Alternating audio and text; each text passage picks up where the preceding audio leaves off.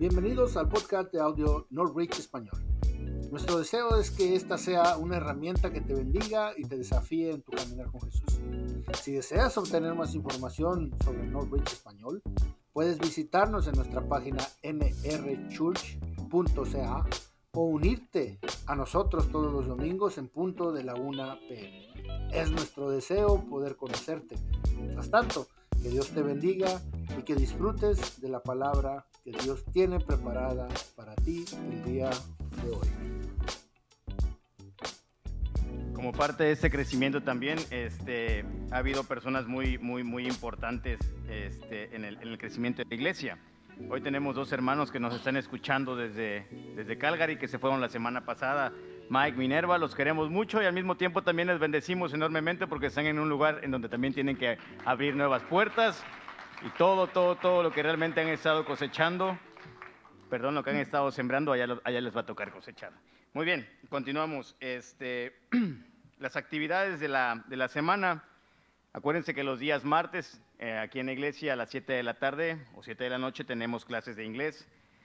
Para el día 16 de este mes va a haber una reunión de mujeres. Ya saben ustedes que pues la que les va a hacer a, a saber pues es mi esposa Adriana, la cual también este, le quiero mandar pues la mejor de las suertes y muchas bendiciones también porque se está preparando para su examen para la ciudadanía, la cual es el día de hoy. Entonces, sea sea cual sea el resultado, es un resultado de crecimiento, definitivamente, porque a todos nos está costando muchísimo trabajo estar aquí, entonces, acuérdense, a veces se gana y a veces se aprende. Amén. Bien, este estudio bíblico el día 22 de este mes también está en la casa de Felipe, casa de Alberto, ¿sí? Y también en la casa del hermano Iván, ¿cierto? ¿Dónde está Iván? No lo veo. Ya se fue. Bueno. Eh, para el día viernes 30 también tenemos este, los varones, ya nos, ya nos, este, nos toca. Muy bien. Eh, una reunión y también un estudio bíblico. Y también les, este, el día 25 de este mes también tenemos bautizos. No se les olvide porque también esas, en esas fechas se pone el, el, asunto de más especial todavía, muy bonito. Um, y también les recuerdo a todas las mujeres, a todas las mujeres, que se vayan organizando con tiempo porque también viene el Día del Padre. Que sea una sorpresa. Muy bien. Uh, ahí en la parte de atrás, en la esquina, está una caja con este, con, ah, ya se me olvidó el nombre. Me lo sé en inglés. Ni en inglés me lo sé. es aquella, aquella, aquella, cajita que hizo el hermano Sergio para recomendaciones, sugerencias. Entonces, si tienen alguna sugerencia para la iglesia, para hacerla crecer más juntos, entonces, pues, adelante, sientan toda la confianza de poner sus sugerencias ahí y, este, y con gusto se, la, se las vamos a atender. Eh, también ahí en la esquina hay unos sobrecitos para que este, se haga a cabo eh, o depositen lo que es la, la ofrenda. Entonces, eh, o pueden hacer también e-transfer. Bien.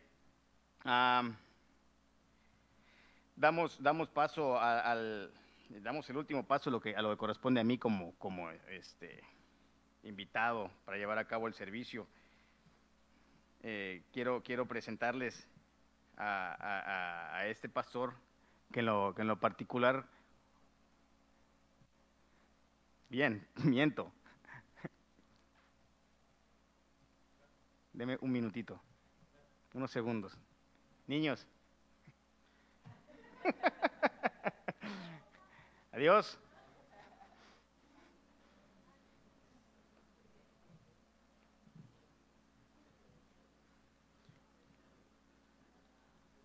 Yo no, en, lo, en, lo, particular eh, me siento uh, con, mucha, con mucha bendición, con mucha suerte cuando, cuando veo a los dos pastores aquí eh, hablando uno en español y el otro traduciendo en inglés. La verdad se ve increíble y, y, vemos que realmente el mensaje de Dios no tiene barreras.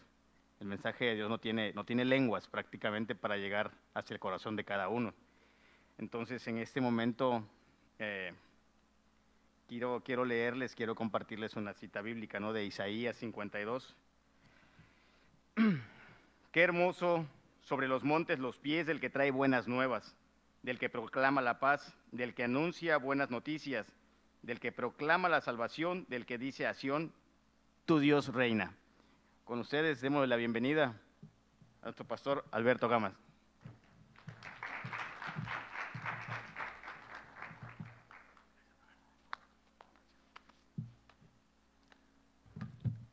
Bueno, hoy sí ya, bien profesional el brother aquí. Me encanta, está excelente. Wow, hasta agüita, imagínense, qué lindo. De eso se trata, hermanos, eso es la iglesia. Eh, bienvenido, gracias por estar aquí con nosotros una vez más. Eh, esta semana yo estuve orando bastante, eh, desde la semana pasada estaba pidiéndole a Dios la palabra y por alguna razón me trajo algo Dios. Y es una escritura que ha estado rondando en mi vida, en mi mente, y cada cosa que pasa, cada cosa que viene, vuelve otra vez la misma escritura y digo, wow. O sea, realmente es lindo ver que Dios se está moviendo en medio de nosotros. Y se lo digo porque, por ejemplo, eh, la, vez pasada, la semana pasada tuve una situación bien complicada, no, no estuvo muy, muy bonita. Y usted dice, pero Dios está moviendo, entonces ¿cómo es? Si el brother está teniendo problemas, ¿cómo es que Dios está moviendo? Pero eso es precisamente la vida cristiana. Lo que no hemos eh, logrado entender todavía es que así es la vida. hay momentos buenos, hay momentos malos. La cuestión es que Dios siempre está con uno. Entonces, eh, tenemos que ir logrando cambiar un poquito nuestra mentalidad, tenemos que ir eh, creciendo. ¿verdad? Para ir alcanzando lo que Dios tiene que hacer con nosotros. Así que el mensaje que tengo para hoy se llama ¿Quién soy? Vamos a ver, ¿quién soy yo? ¿Quién soy yo? Podría parecer como que la pregunta es simplemente acerca de mí, eh, no de mí, Alberto, sino acerca de, mí nada más, ¿verdad? Como quién soy yo, sin importar la iglesia, sin importar los demás.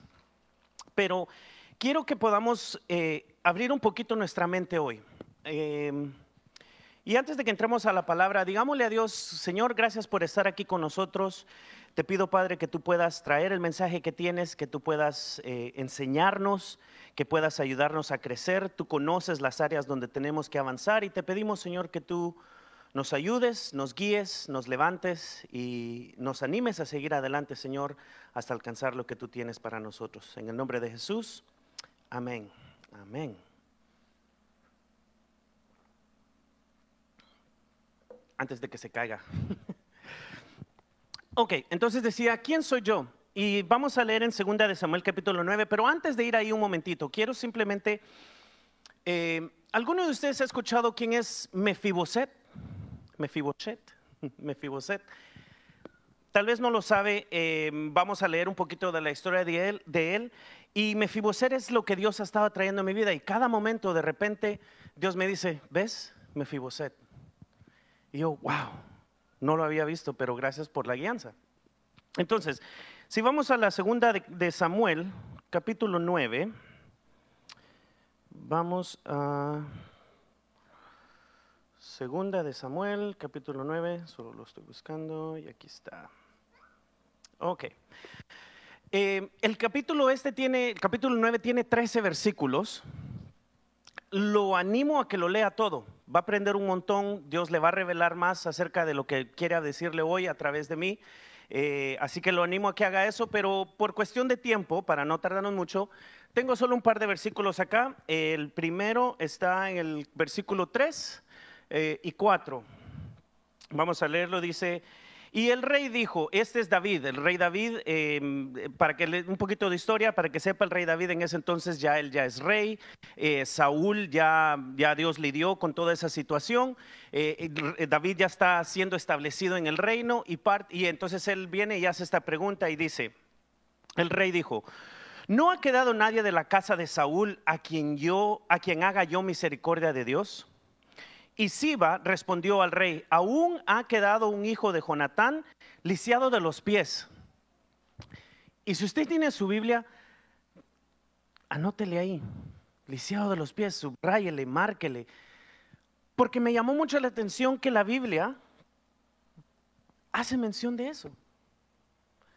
Yo decía, Señor, de todas las cosas que se pudo haber dicho, de todo lo que se dijo, dice, aún ha quedado un hijo de Jonatán, ¿verdad? ¿Quién era Jonatán? Era el hijo de, Saúl. Está dando la, descendencia, ¿verdad? De quién es él, de cómo está conectado. Pero dentro de eso, lo importante es que está lisiado de los pies, que está golpeado, que no está completo, que no es alguien que uno puede pensar que va, a ser de honor o que tenga un, un tipazo, que uno pueda... No, desde un principio él ya está marcado como alguien que está lisiado de los pies. Y dice en el versículo 4, entonces el rey le preguntó, ¿dónde está? Y Siba respondió al rey, he aquí, está en casa de Maquir, hijo de Amiel, en Lodebar. ¿Alguien conoce Lodebar?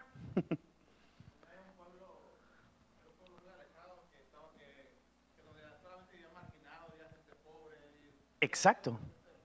Gracias, hermano. Y qué bueno, ¿sabe por qué? Porque así usted se da cuenta que si yo estoy que si yo se lo digo, no soy solo yo hablando cualquier cosa, sino verá, los que estudiamos la Biblia vamos entendiendo. Y por eso, hermano, es bueno, es bueno que usted estudie y qué bueno que puedan compartir. Porque de esto se trata la iglesia, hermanos. Entonces, como el hermano decía, Lodebar es un pueblo, o sea, imagínese eh, Wally, Verá un lugar así que uno dice, ah, no, ahí no voy. Verá, ya después decir, no, no, y espere, me voy para allá, me voy a quitar los aretes, los anillos, me van a robar, no voy a llevar nada. Porque es un lugar que uno dice, ay, te da miedo. Es un lugar que uno dice, ah, allá Hastings, donde está lo peor de Hastings, ¿verdad? Y dice, no, no, ahí sí, cuidadito. Y eso era Lodebar. Imagínese por un momento el príncipe eh, Henry y Meghan Markle, ¿verdad? Que son de la familia real de hoy en día. Imagínense el hijo de ellos viviendo allá en la Hastings. En uno de esos cuartitos ahí que gente haciendo drogas en la mera puerta, gente pobre, gente pidiendo. Y el hijo del príncipe vive ahí. El que era lisiado, el que estaba golpeado, el que estaba dañado. O sea, encima de todo, él vivía en el lugar, como decía eh, eh, nuestro hermano, el, el, lugar donde dice que eran todos lisiados, eran abandonados, marginados. Dice una traducción que eran los que no tenían ninguna habilidad.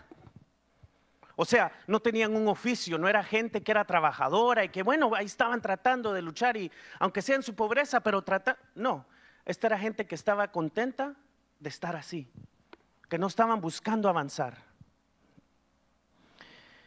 Lodebar dice también que la traducción de la palabra Lodebar es no tener pasto. No tener o no tener pasto.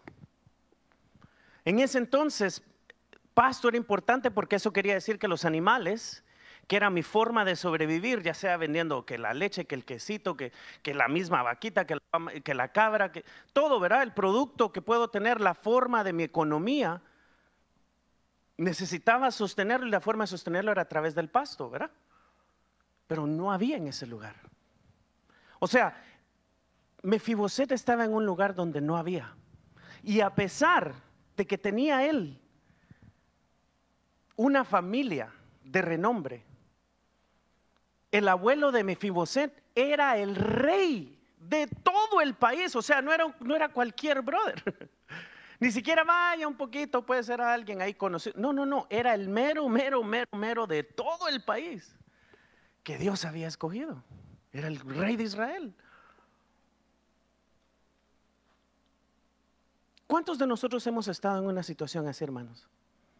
Donde somos hijos del rey, sacerdocio real, hemos sido escogidos, hemos sido llamados, pero nuestra realidad, nuestra situación es lo de bar. Porque hay una gran diferencia, hermanos, entre nuestra posición y nuestra condición. En mi posición yo estoy a la par de Jesús, porque Él ya me llamó y me salvó. No estoy esperando ser salvo. No es de que ojalá logre llegar al cielo. No, yo estoy convencido de que yo voy para el cielo. No por mí, sino por el sacrificio que Jesús hizo. Entonces eso yo ya estoy convencido. E, e, esa es mi, posición. Mi posición está en el cielo con Jesús. El día que yo me muera, para allá voy. Y ese es, mi, ¿verdad? Ya, ya lo tengo. No estoy esperando, no estoy trabajando. No, ya me lo dio Jesús. Pero mi condición aquí en la tierra hoy no es a la par de Dios.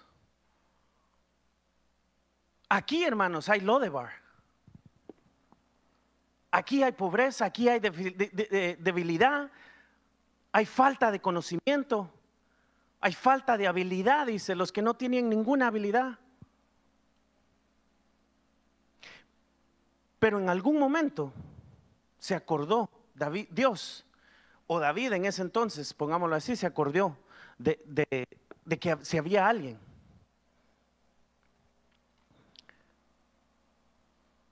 Sigamos leyendo ahí en, segunda de Samuel, dice, en el versículo 9 dice, a ver, lo voy a leer acá. Es que no traigo lentes, entonces no lo leo desde aquí, imagínense. A ver, versículo 9 dice, entonces el rey llamó a Siba, siervo de Saúl, y le dijo, todo lo que fue de Saúl y de toda su casa, yo lo he dado al hijo de tu señor. E, esta es la conversación que David está teniendo después de haber hablado ya con Mefiboset. O sea, David preguntó dónde está, le dijeron dónde está, lo hizo, tráiganlo, se lo traen, ellos hablan, y después de que Mefiboset y el rey David hablan, entonces David le dice a, Siba, el siervo, le dice, vení para acá. Ok, entonces le llamó y le dijo, todo lo que era de Saúl y de toda su casa, yo le, lo he dado al hijo de tu señor. Tú pues, dice en el versículo 10, le labrarás las tierras, tú con tus hijos y tus siervos, y almanecerán los frutos para que el hijo de tu señor tenga para comer. Pero Mefiboset, el hijo de tu señor, comerá siempre a mi mesa y tenía iba 15 hijos y 20 siervos. Imagínense que el rey dijo, vas a trabajar la tierra, lo vas a poner todo listo, lo vas a guardar para que tenga que comer. Sin embargo, él no lo necesita porque va a comer a mi mesa. ¿Cómo es Dios, hermano? Porque aunque él no necesitaba esa comida, igual se hizo el trabajo para que estuviera ahí por cualquier cosa. O sea, Dios tiene presente todo lo que tú necesitas, hermano. La cuestión está, ¿dónde estamos nosotros? Y por eso fue que no leímos la conversación entre David y, y, Mefiboset, porque esa es parte de lo que me quiero enfocar. Pero antes de que leamos eso, quiero que brinquemos un poquito y nos vayamos al libro de Miqueas. Vámonos al libro de Miqueas, capítulo 6, versículo 8. bueno, no, leamos el versículo 6, perdón. El 6 primero. ¿Puedes poner el anterior? Esa, esa es. Ok. Entonces dice aquí, ¿con qué me presentaré ante Jehová y adoraré al Dios altísimo? ¿Me presentaré ante Él con holocaustos, con becerros de un año? Dice becerros de un año, hermanos, porque así de esa manera, cuando uno ve un niño, uno dice, wow, qué tierno, qué pureza, qué lindura. Uno no piensa engaño, manipulación, pecado, enojo, ¿verdad? Uno no piensa eso cuando uno ve un niño. ¿Verdad? Un, bebé. ¿Alguno ha visto a mi nena? no porque sea la mía. no, cualquier bebé, hermano. ¿Verdad? esa es la imagen que uno nos da. Por eso él dice un becerro de un año. La razón por la cual le quiero dar esto es porque vemos que Dios bendijo a Mefiboset. Él no había hecho nada, él simplemente estaba existiendo en un lugar donde no había nada. Mefiboset estaba envuelto en su vida donde había tanta necesidad que él no estaba pensando en lo que podía hacer. Él simplemente estaba tratando de, salir adelante con lo que tenía. Y Dios se acordó de él y lo saca y lo bendice.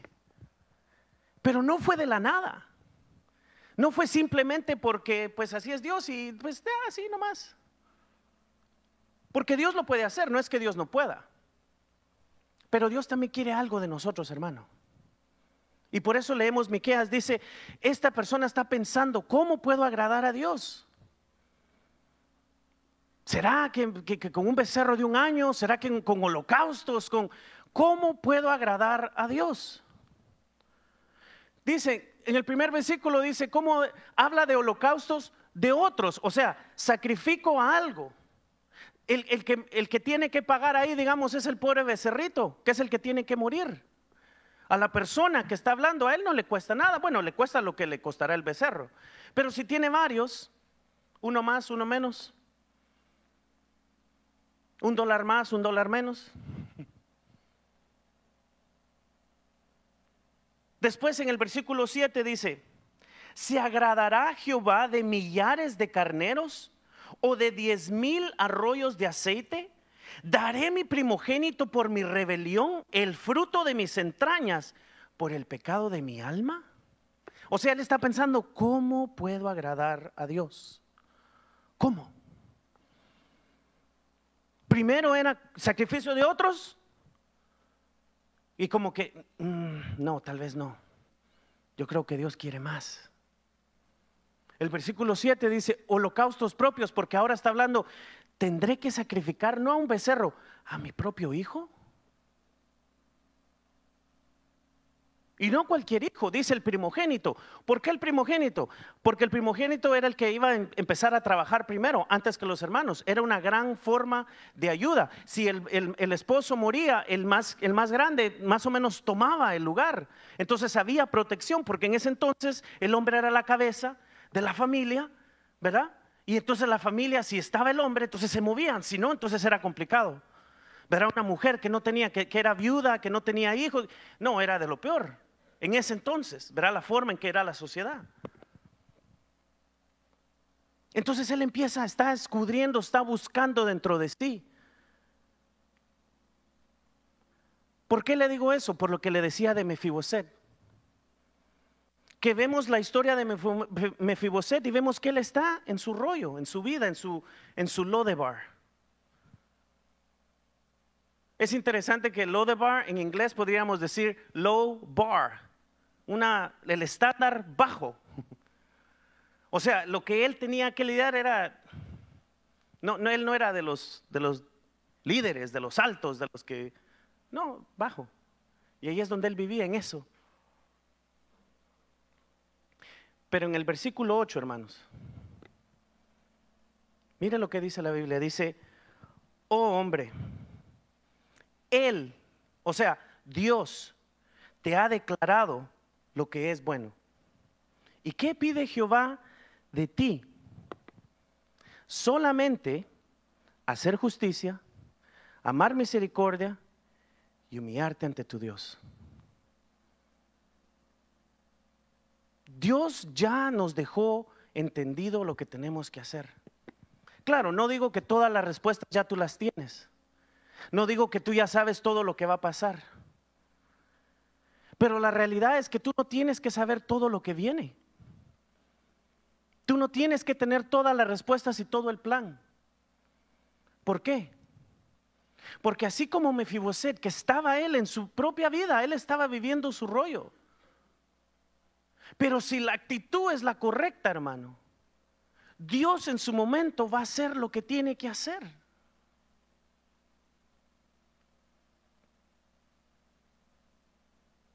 Y mira, hermanos, Dios en su misericordia quiere hacer tantas cosas. Pero si nosotros no logramos entender, hermanos, es como que está en pausa. Porque Dios está esperando a que nosotros demos ese paso. Imagínense que Mefiboset, como él era el hijo de, de Jonatán y Jonatán hijo de Saúl, o sea, para que David fuera rey, el abuelo de Mefiboset tuvo que removerse de ahí. ¿Qué nieto desearía que su abuelo pierda su lugar? Que su abuelo pierda el estatus que tiene. ¿Qué nieto desearía que su hijo, que su abuelo caiga? Y más aún, ahora que estoy aquí, porque ¿por qué terminó Mofiboset en Lodebar? Porque Saúl ni Jonatán vivían en Lodebar. ¿Por qué terminó él ahí?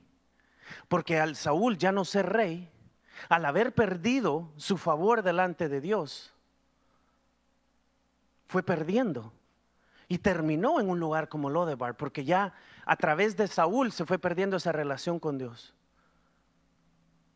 Y después usted lee ahí en la historia, como le digo, en el capítulo 9 de, Segunda de Samuel, usted ve ahí que llega la noticia a, Mefiboset de que había muerto eh, eh, Saúl y Jonatán. O sea, hey Mefiboset, tu abuelo y tu papá han muerto. ¿Y a manos de quién? ¿O quién es rey ahora? David. ¡Ah! ¿Será que David lo mató? Porque Mefiboset no sabía lo que estaba pasando. Él sabía que habían muerto, pero él no estaba al tanto de todo lo que estaba sucediendo. Y sin embargo, hermanos, por eso hago mención de esto. Porque cuando leemos un poquito más, hermano,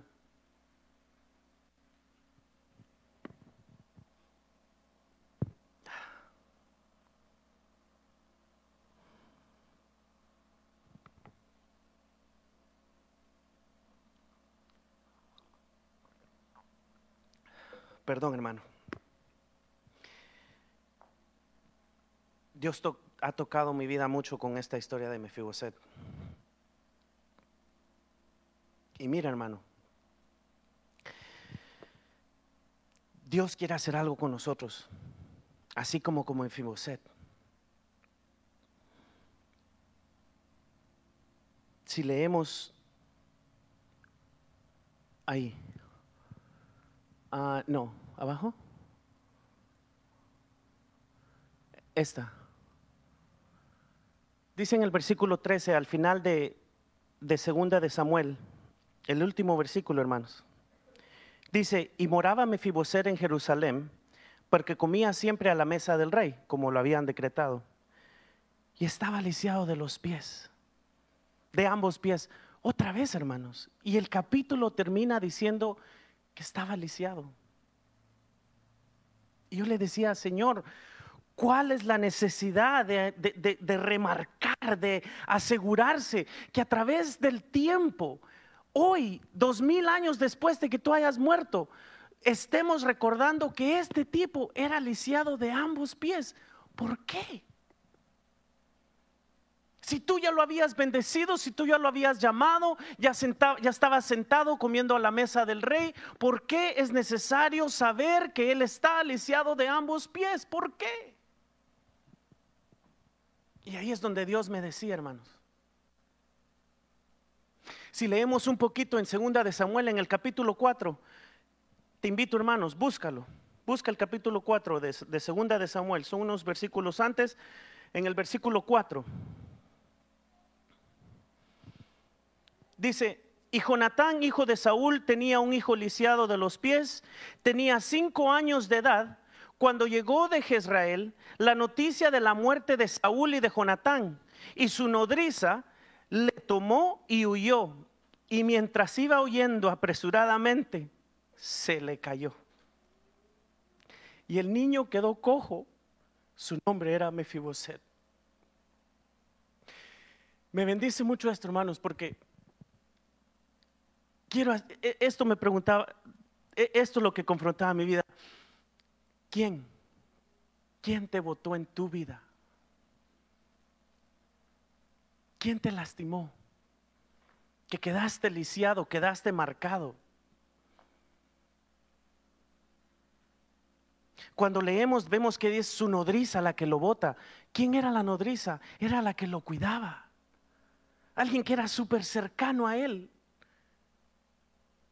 La única razón por la cual el día de hoy sabemos que este tipo estaba lisiado de ambos pies era porque la persona más cercana a él lo votó.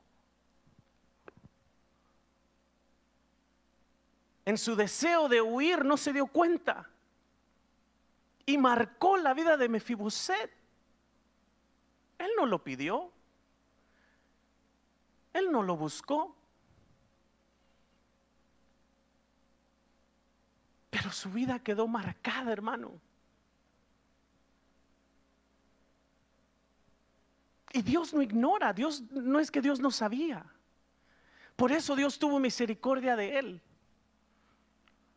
Y cuando tú ves la conversación que tiene David y Mefiboset, te vas dando cuenta, logras entender y decir, por eso Dios lo bendijo. Porque a pesar de que su nodriza, la persona más cercana a él, lo botó, lo dañó, lo lastimó.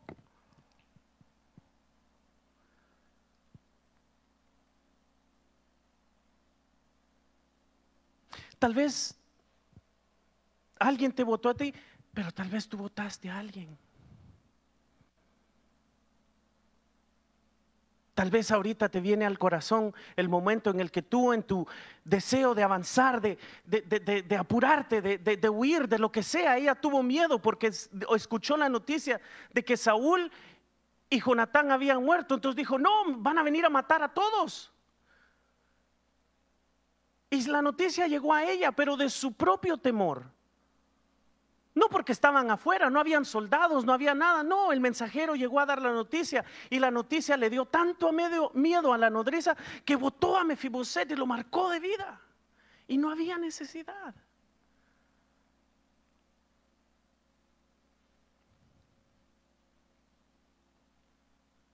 Entonces, hermanos,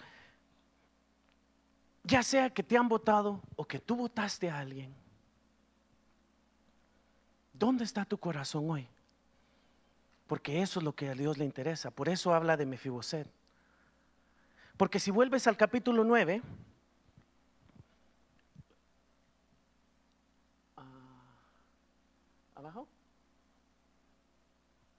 Eh, no, para abajo. ¿Al siguiente? Eh, ¿La siguiente? Acá. No, la siguiente, perdón. Ok. Leamos esta Miqueas primero. Oh, perdón, ya lo leímos y decía, oh hombre, Él te ha declarado lo que es bueno. ¿Y qué pide Jehová de ti? Solamente hacer justicia y amar misericordia y humillarte ante tu Dios. Entonces, veamos en el, en el, versículo 6, capítulo 9 de, de Segunda de Samuel. Versículo 6. Y esta es la conversación entre ellos, hermanos. Dice, y vino Mefiboset, hijo de Jonatán, hijo de Saúl, a David, y se postró. Imagínense eso por un momento, hermanos. La Biblia dice que él tenía dos muletas. Imagínense, hermano, entrando. Y cuando ve el rey, lo primero que hace es postrar. Imagínense lo difícil que hubiera sido para él postrarse delante del rey. Postrarse delante del que había tomado el lugar de su abuelo, de su papá. Su familia perdió tanto, hermanos, mientras que la vida de David fue bendecida. Y en lugar de tener odio o resentimiento o enojo, él se postró, hermanos. A pesar de estar viviendo en Lodebar. A pesar de que alguien desde niño lo votó. Igual, hermanos, él se postró, dice. ¿Qué dice Miqueas? Hacer justicia. La, de abajo. Ahí. Si ves, dice, aquí está Miqueas, aquí está Miqueas de este lado y aquí está Samuel. Dice, hacer justicia. Eso es lo que Dios pide de nosotros, hermano. Las tres cosas para llevarte hoy. Primero, hacer justicia. Segundo, amar misericordia. Tercero, humillarte ante tu Dios. Y por eso es que Mefiboset es bendecido, hermanos. Porque a pesar de que él estaba en Lodebar, viviendo su propia vida, en su propia desgracia, en su propio problema, en su propia debilidad, deshabilidad, a pesar de todas sus luchas, hermanos, que no tienen nada que ver en ese momento con Dios, todo es físico. Lodebar era un pueblo, era el lugar donde él vivía. ¿Por qué? Porque eso es lo que él tenía. Si él hubiera tenido todas las riquezas que le hubieran tocado a él, si su, padre hubiera sido el rey, si su abuelo hubiera seguido siendo rey, o sea, cuántas cosas, bienes, eh, eh, cuántas sirvientes, cuántas cosas, hermanos, no hubiera tenido él.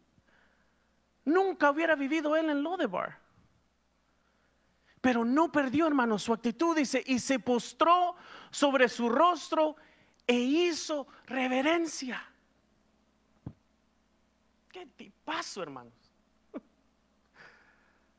A pesar de todo. En el versículo 7 dice, David le contesta y le dice, no tengas temor, porque yo a la verdad haré contigo misericordia. ¿Qué dice? Amar misericordia. Por eso Dios bendecía a David y por eso Mefiboset no podía levantarse en contra de David porque David no estaba manipulando. Mira, hermanos, en ese momento Mefiboset no sabía si David lo que quería era acabar con la casa de Saúl. Tal vez David lo estaba, hey, venite, te voy a bendecir. No, venite, y ya que está ahí, para que se acabe la gente, la casa que, está, que se levantó y ahora yo soy rey. Porque muchos hicieron cosas así, hermanos, pero no David. Cuando David se enteró, ¿dónde está? En Lodebar. Inmediatamente David sabía lo que era Lodebar. Y, y David no dijo, ah, ok, bueno, ahí que quede, ahí está bien. Porque al final él viene de la casa de Saúl y Saúl pecó. Dios no lo va a bendecir. Eh, eh, no, eh, ¿ves? Ese es el resultado del pecado. ¿Ves? Míralo, ahí está Mefiboset en Lodebar. ¿Por qué? Por el pecado del abuelo. Porque Saúl, el abuelo, se rebeló en contra de Dios. Por eso perdió el reino. Pero David no lo juzgó, hermanos. Aunque David tenía todo el derecho, porque en su momento Saúl trató de matar a David. Y con todo el derecho David pudo haberlo hecho. Y cuando David tuvo la oportunidad, David dijo, jamás levantaré yo mi mano en contra del escogido de Dios. Al punto que no la levantó en contra del hijo, del nieto del escogido de Dios. Al revés, buscó bendecir, hermanos.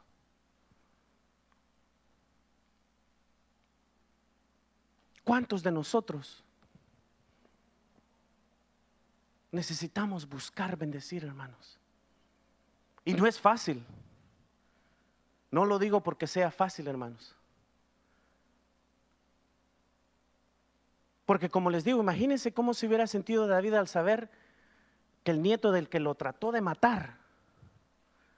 Eh, miren, hermanos, la relación entre David y Samuel, perdón, Saúl, es tal. Eh, David llevaba el almuerzo, cuando él era joven, llevaba el almuerzo para sus hermanos. Y dice que el, ejército de Saúl y Saúl estaban ahí, y aquí es donde aparece Goliat. Y, llega y, tienen la confrontación y David se enfrenta a, a, Goliat y vence. ¿Y qué pasa? Imagínense, hermanos, Saúl lo ve. Dice, wow, este brother es tremendo. Ninguno de mi ejército pudo matar a Goliat. ¿Y este jovencito de dónde? el rey dijo, wow, qué excelente. Y de ahí empezó una relación, hermanos. Y eventualmente se vuelve uno de los mejores soldados dentro de su ejército. Todo el mundo cantaba, de hacía cánticos de las hazañas que hacía David matando a los enemigos del pueblo. Y eventualmente llega al punto donde se casa con la hija de Saúl. Se vuelven familia, hermanos. O sea, Saúl no era un extraño para él. Con todo eso, hermanos, con todo ese amor, en su momento, conforme eh, por su pecado, Saúl es atormentado por un espíritu que Dios manda por su pecado. ¿Y qué pasa? David, hermanos, tocando el arpa, adorando a Dios en su adoración a Él, no a, no a Saúl, a Dios. A través de la adoración de David, ese espíritu se iba de Saúl. O sea, David era una tremenda bendición para Saúl y su familia. Y eventualmente, hermanos, Saúl trata de matar a David. ¿Cuántas veces has estado tú con el que mero mero? Y es el que te está, tratando de matarte.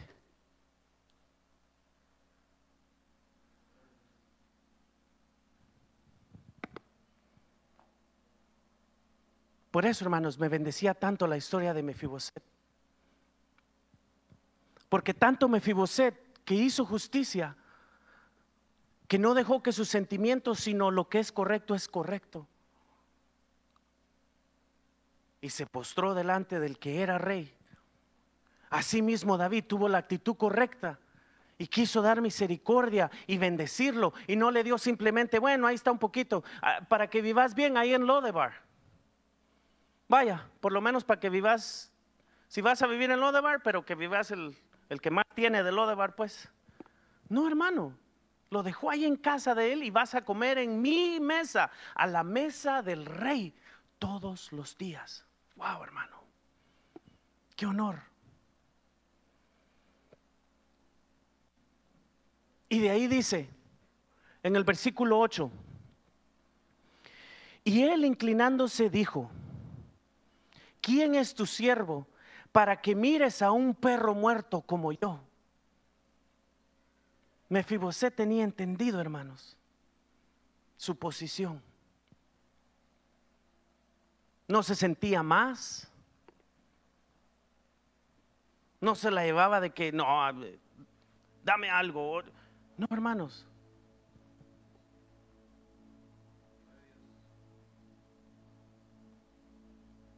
¿Qué es lo último? Dice, humillarte ante tu Dios. La idea, hermanos, no es decir soy un perro muerto. No es entender que en comparación con la maravillosa presencia de Dios, ¿quién soy yo? Entonces todos mis trabajos, todo mi, esfuerzo, todo lo que yo pueda hacer, hermanos, nunca van a obligar a Dios a tener que pagarme de alguna manera lo que yo hago por Él. Jamás, hermanos. Porque lo que Él ya pagó en la cruz por nosotros, ni yo muriendo en esa cruz mil veces le puedo pagar a Él que Él haya muerto, que, que su Hijo haya muerto por mí. Entonces en esta tarde, hermanos, quiero que en tu vida, así como Mefiboset, tú puedas ir dando orden, hermano. Si en tu corazón tú sientes que alguien te votó, así como Mefiboset que quedó marcado por el resto de su vida y quedó escrito su debilidad, que él no usó. Tal vez en tu vida algo, algo así, hermanos. Y tú sientas ese dolor que alguien cercano a ti te hizo. Que tal vez esa nodriza que se supone que es la persona que te tiene que cuidar ha sido el que te ha ofendido. Te invito, hermanos, a que si esa es tu situación, dáselo a Dios. Sé libre de eso, hermanos. Porque ese resentimiento ¿Qué hubiera pasado si Mefiboset hubiera tratado de argumentar con David el momento que entró? Tú mataste a mi abuelo.